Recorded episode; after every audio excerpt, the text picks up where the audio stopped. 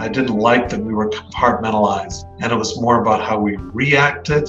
I wanted to be known for what I loved and believed to be true, not what I hated and thought to be false.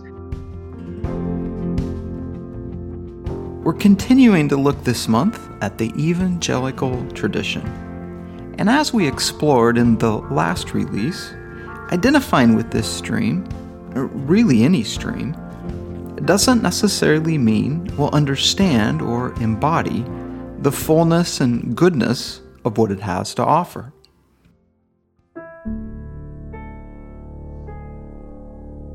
To help dig through some of the gifts, strengths, challenges, and abuses of this tradition, I had a really helpful conversation with the founder and president of Leadership Transformations, Steve Macchia.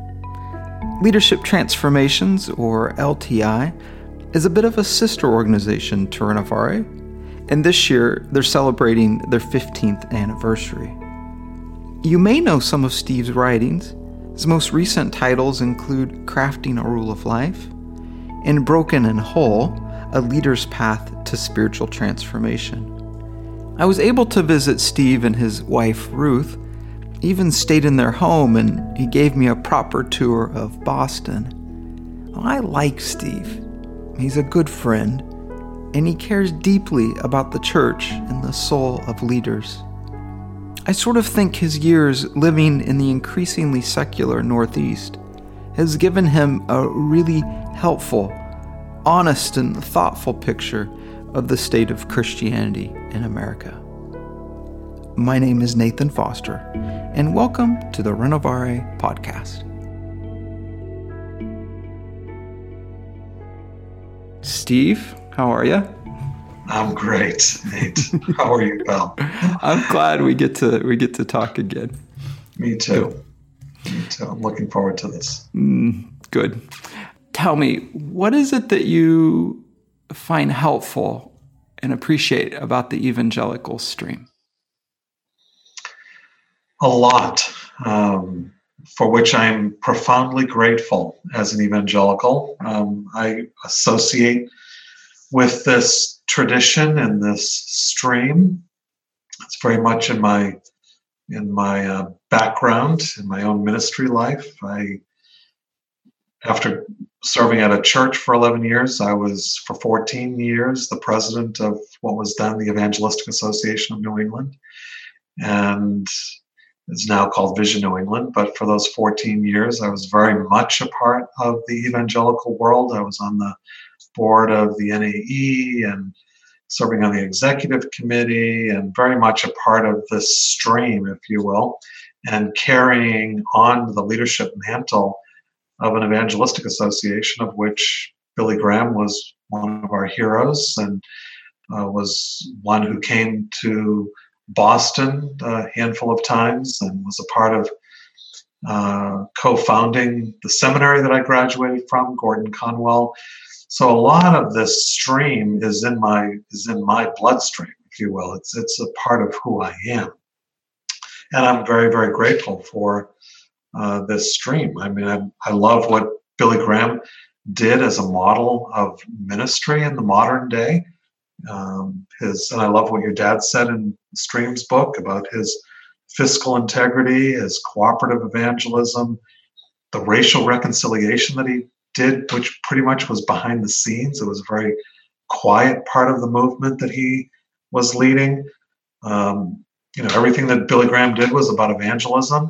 If you didn't know that, you were sort of a, a rock rather than a, a real life person. So and then the training of itinerants worldwide. I mean, these are great, great contributions in our in our modern era that harken back to the biblical text. And I love in the, the Streams book as well that your dad talks about Peter as the as the model for the evangelical community, the proclaimer of the good news, um, the preacher, Pentecost leader, the rock of the church. I mean, very much uh, uh, on the history, uh, St. Augustine, you know, looking as far back as that.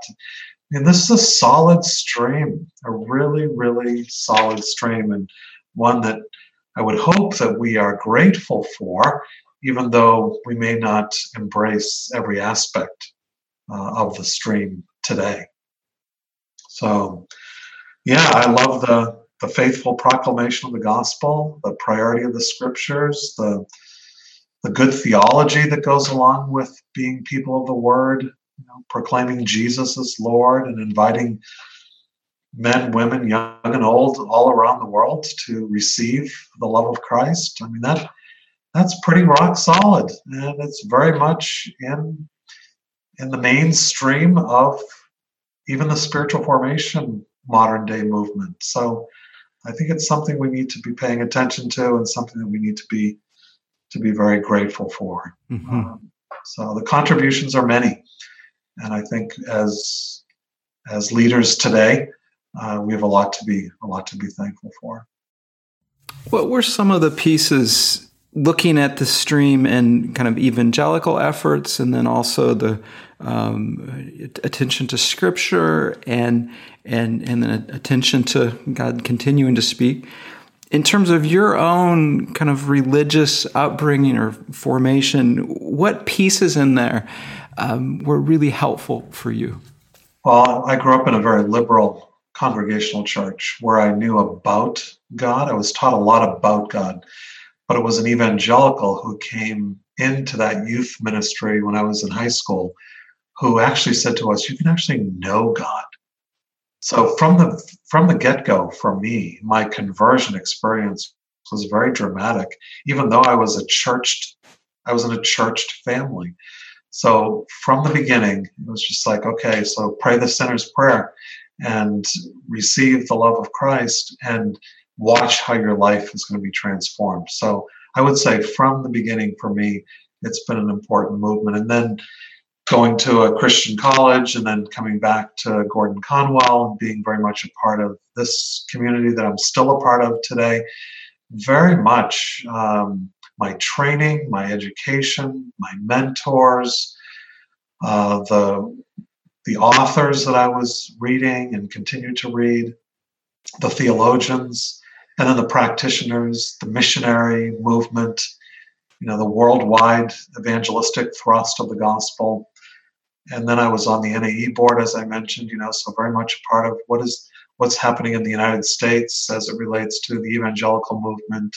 So we looked at all that was good about it and all that was sour about it. And and even wrestled with i personally wrestled with you know where, what do we do in politics or what are we doing in politics do we belong there?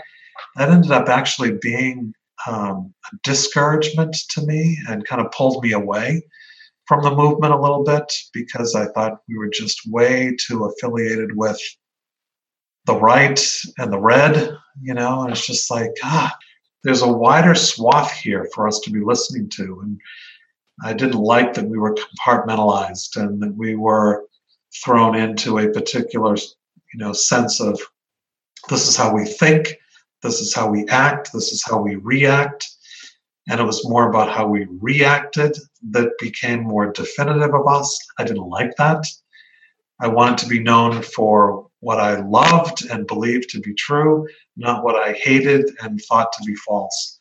So it was a real shaking time for me. Those I call those my middle years of ministry. My first third of ministry life was in a local church. My second was in that parachurch movement with the evangelical world and my as the centerpiece. And then my third chapter of my ministry life has been in spiritual formation and leadership transformation. So uh, my root systems matter, but I've learned and grown a lot uh, since those early early days. You mentioned a little bit of it, but what do you think are some of the challenges of this tradition? I think independence is probably the biggest challenge, and that is a big word with a lot of subplots to it. Okay. Uh, when you look back historically, when you look at ever since the Reformation, you know, we've been we've been a people of protest. That's where protest tense. And we protest. We like to protest. So we have 45,000 denominations now worldwide because we're we're know-it-alls. Um, we we know better. Therefore, we're going to start something new because you just don't get it. And since you don't get it, I'm going to start something new, and I'm going to try to I'm going to try to bury you as a result. And we've we've had that mindset, the independent mindset that if I don't like what I see, I'm going to go start something new. And going along with that, you know, in the evangelical, the modern evangelical movement has been all about strategy. You know, so we we had 10,000 at that crusade, let's get to 100,000. Right. When we get to 100,000, let's make sure that we're pumping it worldwide into every television. So, you know what I'm saying? It's, strategy can be good, but strategy taken to extreme means that we discard things like spirit led discernment. I'm concerned about that. I don't like that. I think spirit led discernment needs to be the big umbrella and strategies somewhere fit underneath it. And as evangelicals, we love strategy. We love bigger, better, bolder, new, next, now. And as fast as we possibly can get it, let's go for it. Which has led to the parachurch movement. I mean, when you look about look at the modern day parachurch movement, it was started by evangelicals. Catholics don't know what you're talking about when you say parachurch. Hmm. Um, liberal church doesn't know what you're talking about when you say parachurch. They don't know what you're talking about. Jews, they know combined Jewish philanthropy. They don't know what you're talking about. The modern day parachurch movement is an evangelical contribution, great contribution, of which we are part. Renovare, Leadership Transformations, InterVarsity Press, Gordon Conwell Theological Seminary, colleges, you know, that's all part of the, the modern day evangelical movement. Um, but as a result, we've we've developed this massive infrastructure, the taxonomy of which takes pages to describe, and now we compete with each other. We want to be the bigger, than the better, you know, than next. Or we want to be first out. We want to be, you know, get this thing done first and make it, you know. So we we end up doing all the worldly things of strategy and competition, raising money and building programs and getting butts and seats and dollars into into plates. And now what we do for parachurch is more than what we do for church.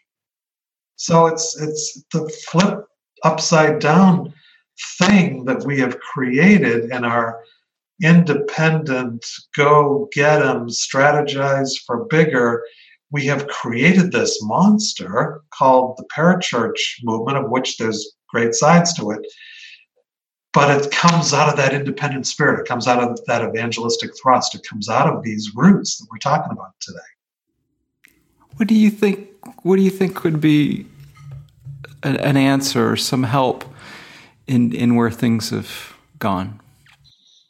Well, I, am a leader centric leader. I, I think it's all about developing leaders that get it, that understand it, that can pray into it, and can say, you know, really what we want more than anything is to become God's people, God's priorities lived out through us not man's greatest strategies, not man's greatest big ideas to become better and bolder and bigger than the rest. That's where we have to fight. And that's a that's an internal, that's a formation fight. That's a fight for the soul. So I really believe that leaders need to prioritize the care and nurture of their soul. That's why LTI was started in the first place. And when we care for the soul, we're going to care for compassion and grace and community and cooperation. That's what I love about what Billy Graham did. He brought denominations together around an evangelistic initiative. That's one of the greatest contributions. It was multi-denominational, unified.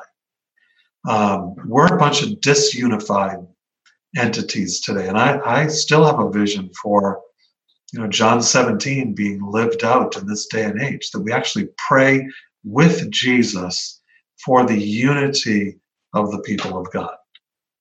That that I think is what we need to be prioritizing. So when you when you are doing great, I need to celebrate with you your greatness. And when you're having a hard day, I need to give everything up that I'm prioritizing over here and run your direction to come alongside you. Right. Uh, this fits individually, relationally, but also institutional, relationally, right? I, I wrote about this just kind of an offhanded joke of sorts of oh, why don't we pray for the church down the street, the one that we quietly compete against? Yeah, absolutely. pray for their good. pray for their betterment. Yeah. Maybe even bigger than us, better than us, doing more things than us. Yeah. We don't pray that way. We simply don't pray that way.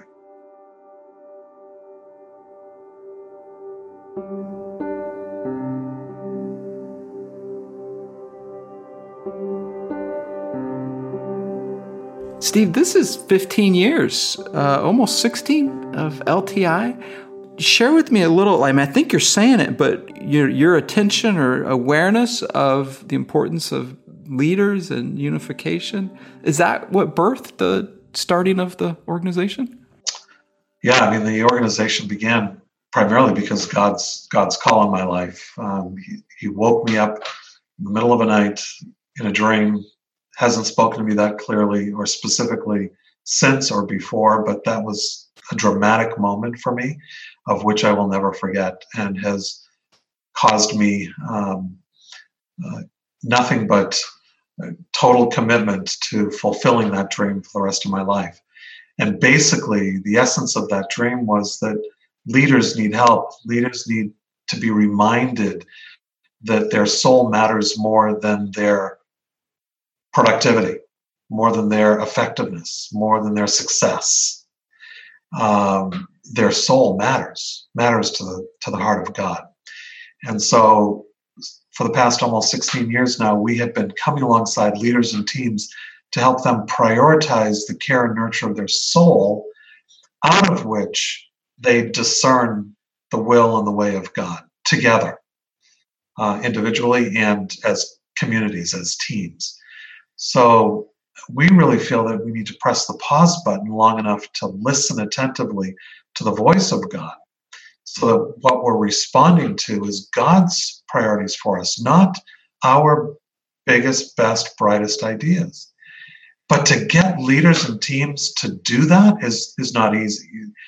As you probably have seen yourself, you know, we're, we like being in charge. We like being in the limelight. We like being you know successful and success is is a goddess we need to be careful of and faithfulness is what our priority needs to be like in hebrews 11 when you read that chapter in the bible you, at the end you should be weeping with gratitude and joy that those who came before us lived by faith not by sight none of them saw the fulfillment of what they leaned into in their lifetime. So when we get so fixated on goals and objectives and accomplishments and success strategies and numbers, uh, we lose sight of what I believe is the bigger priority.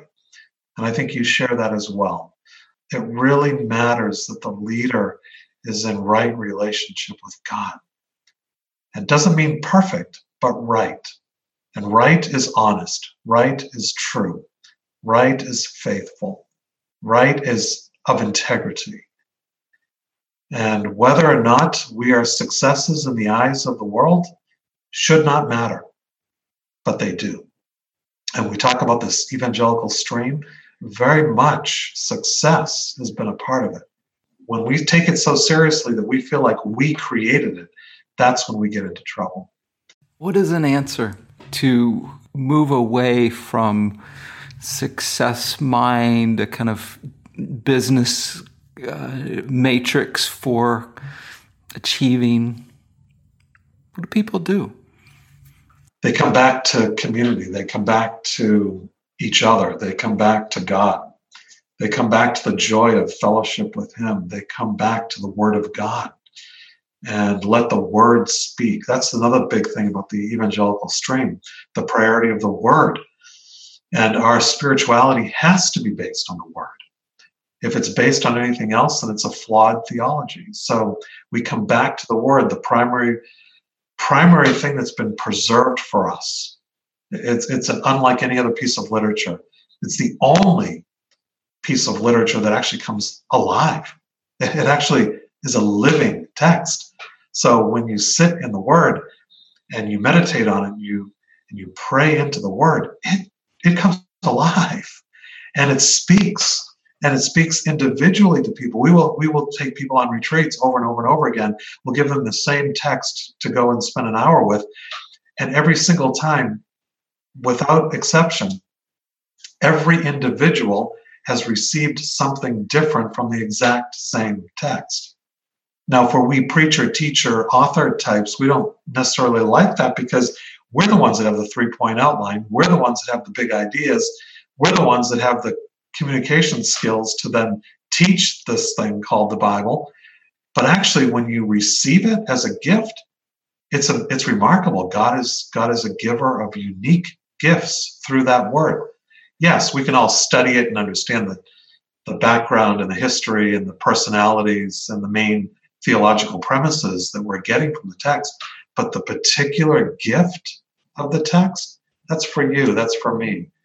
And it's amazing because that's how much God loves us. So the evangelical stream has given us that great gift of the, the priority of the word. And I, I'm firmly uh, planted there.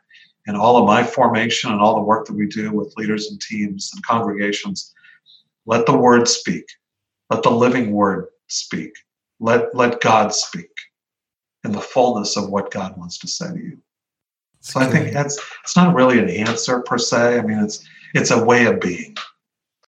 Well, I, th- I think what I'm catching in it, it in terms of uh, leaders when strategy or success, achievement, and all this.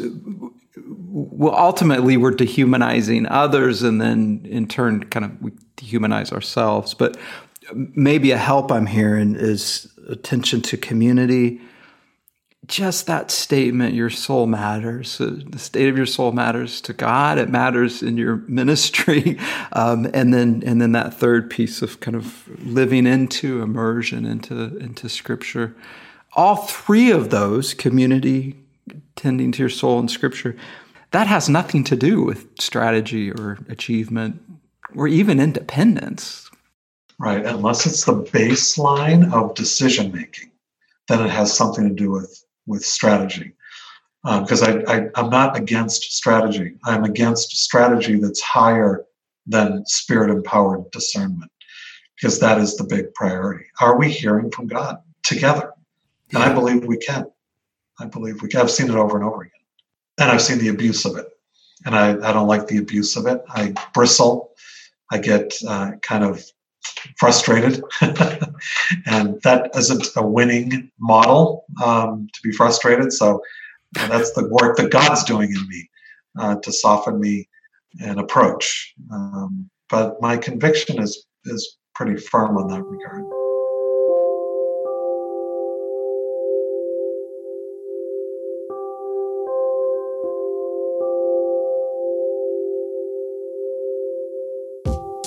Noticed these 15 years about leaders and um, are there themes you're seeing or trends or uh, helps that you want to offer?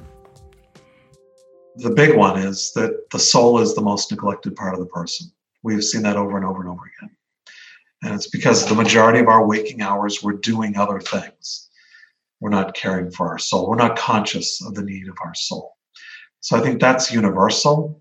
And we do see that particularly among leaders. I think the other thing about leaders is most of us really want to be as leaders. We want to be helpful. You know, we, we want to make we want to make some positive contributions. And I think that's that's that's good. That's kind. That's gracious of us. But to not when it's to the neglect of um, the priority relationship with God. And so the spiritual practices, silence and solitude, finding a spacious place to be with God, um, those are the things that we keep inviting leaders into. And what we have found universally is that once you enter that space, you realize how your soul has been craving it for a very, very long time. And that you don't want to continue along that pathway of neglect moving forward. So that's when we give handles on okay, so let's talk about Sabbath rest. How, how are you doing there? Uh, let's talk about uh, grace, mercy, and forgiveness. How are you, how are you doing there? Uh, let's talk about true self versus false self. You know, the, the identity that the world is giving you or the identity that God is giving you. Um, so once we enter into that spacious place of relating well with God, there's all sorts of avenues, or as we are seeing here, streams in which we can enter into and hopefully invite a believer, a leader, into uh, touching all of them, at least having some experience in them, in the contemplative, in the social action, in the um, evangelical stream, etc. So, yeah, I see it all invitational, um, not forced. We're not forcing anybody into this, but we're inviting. And when people taste it, we have seen a universal hunger because we're all in the same same place. We just don't always all have an opportunity to enter into that space and identify it. Do you see it working long term where um, leaders and folks in ministry are, are really able to make a, a, shift from some of these destructive uh, patterns? Yeah, that's the most exciting thing is to be able to say, yeah, I can point to churches and ministries and even our own uh, and see how we've gone through some challenging times to get to the continual return to the real the, the real priorities. But I've also seen, you know, I, enough of the leaders that come and go and see it more as a fad and something. Okay, I've been there, done that. Okay, but yep, done that 24 hour silence and solitude retreat. Boy, it was hard, miserable, but I did it. Sort of, okay, so check it off the list. we got to be careful of that. This is not a fad. This is not something to try as if it's a part of a big smorgasbord of the Christian experience. Our hope, our desire is that this becomes a lifestyle. So that Sabbath, for example, becomes a lifestyle, not just a day of the week, but a real lifestyle. And, and by the way, we would say that that is the turnkey to the deeper life. No Sabbath, no depth. Sabbath, depth. Because in and of itself, Sabbath is all about learning that you are not God. There's only one God. And He created you, He designed you, He has worked through you. The, what you've created with your hands comes directly from Him. So we Sabbath in order to say, oh, yeah, forgot that. Thank you, God, for the way in which you allowed me to create with my hands this past week. And I want to rest with family and friends and the community of faith. I want to be replenished again to go back into my work. Um, remembering that I'm God's. I am not God. I belong to God. So, Sabbath is a big topic. We talk a lot about Sabbath. Um, it's hard to live but it's a life changer, to be sure. It it is the forgotten commandment. it is. Yeah, it's not only forgotten; it's neglected. We we we, we can cling to all nine others, but because they are pretty clear. But this one feels like an optional extra. Especially if you work on Sunday mornings. yeah, right. Exactly. We talk about that too. You know, we talk about how to Sabbath with your people as a pastor you know, and that's possible. That really is possible. It's very helpful, Steve, and I'm really excited about the work you guys are doing and all the people that are being helped in that. Maybe as a as a way to close uh, on this theme of Sabbath, is there a, a Sabbath practice that you've been working with, or you and Ruth have been doing that might be helpful for people to hear? Well, the one my kids make the most fun of is we like to play non-competitive Scrabble on a Sunday afternoon. So just put the put the board out there, put the words out there, the letters out there, and we just sort of help each other fill the board. But it's the one time in the week where we, you know, pop some popcorn, enjoy just a leisurely hour or two, have some eye to eye contact and some laughter and some sharing of story and you know, helping each other just to fill up the board with words. That's that's been kind of a fun sort of Sabbath practice, but I know it's kind of corny, and um, my kids definitely think it's weird. But anyway, it has been it has been one of our one of our favorites. I like it. Probably the most helpful for me is just being off of all technology sundown to sundown. So it's a full 24 hour period, depending on the season. Sundown may be five o'clock, but some seasons it's 7 or 8 p.m. But I'll do it from Saturday to Sunday and just shut everything down and not be available um, on technology, which has been a real Sabbath break for me, which has allowed me to hold technology much looser. Um, so, for example, you know, I'll, I'll often fast from technology during Lent or other seasons or at the new year or particular times when I just don't want to be encumbered by technology. So um, Sabbath allows me the freedom to just sort of let, let stuff go. And I find that a big part of Sabbath is finding my freedom hmm. and not living in bondage. I mean, that was the whole idea of the second retelling of the Ten Commandments is that God was saying, Remember, you know, you were once in, in Egypt, you no longer are. And it's amazing that he's reminding them while he's telling the fourth commandment about Sabbath. Why? Well, because when we don't Sabbath, we are in bondage. We are we are being tied up as opposed to being freed up. So I like I like to be in a space of freedom and joy and spaciousness. And so uh, you got to work on that. You got to you got to create that. That doesn't just happen by osmosis. Yeah, yeah. That's good. That's good. Thank you so much, Steve. Very helpful. Thank you, Nate. Great to be with you today. Well, there you have it. You can find out more about the good work of LTI and Steve's books at leadershiptransformations.com. It's leadershiptransformations.com. They offer a number of helpful programs for leaders including spiritual direction training and a spiritual leadership community. As always, thanks for listening and have a great week.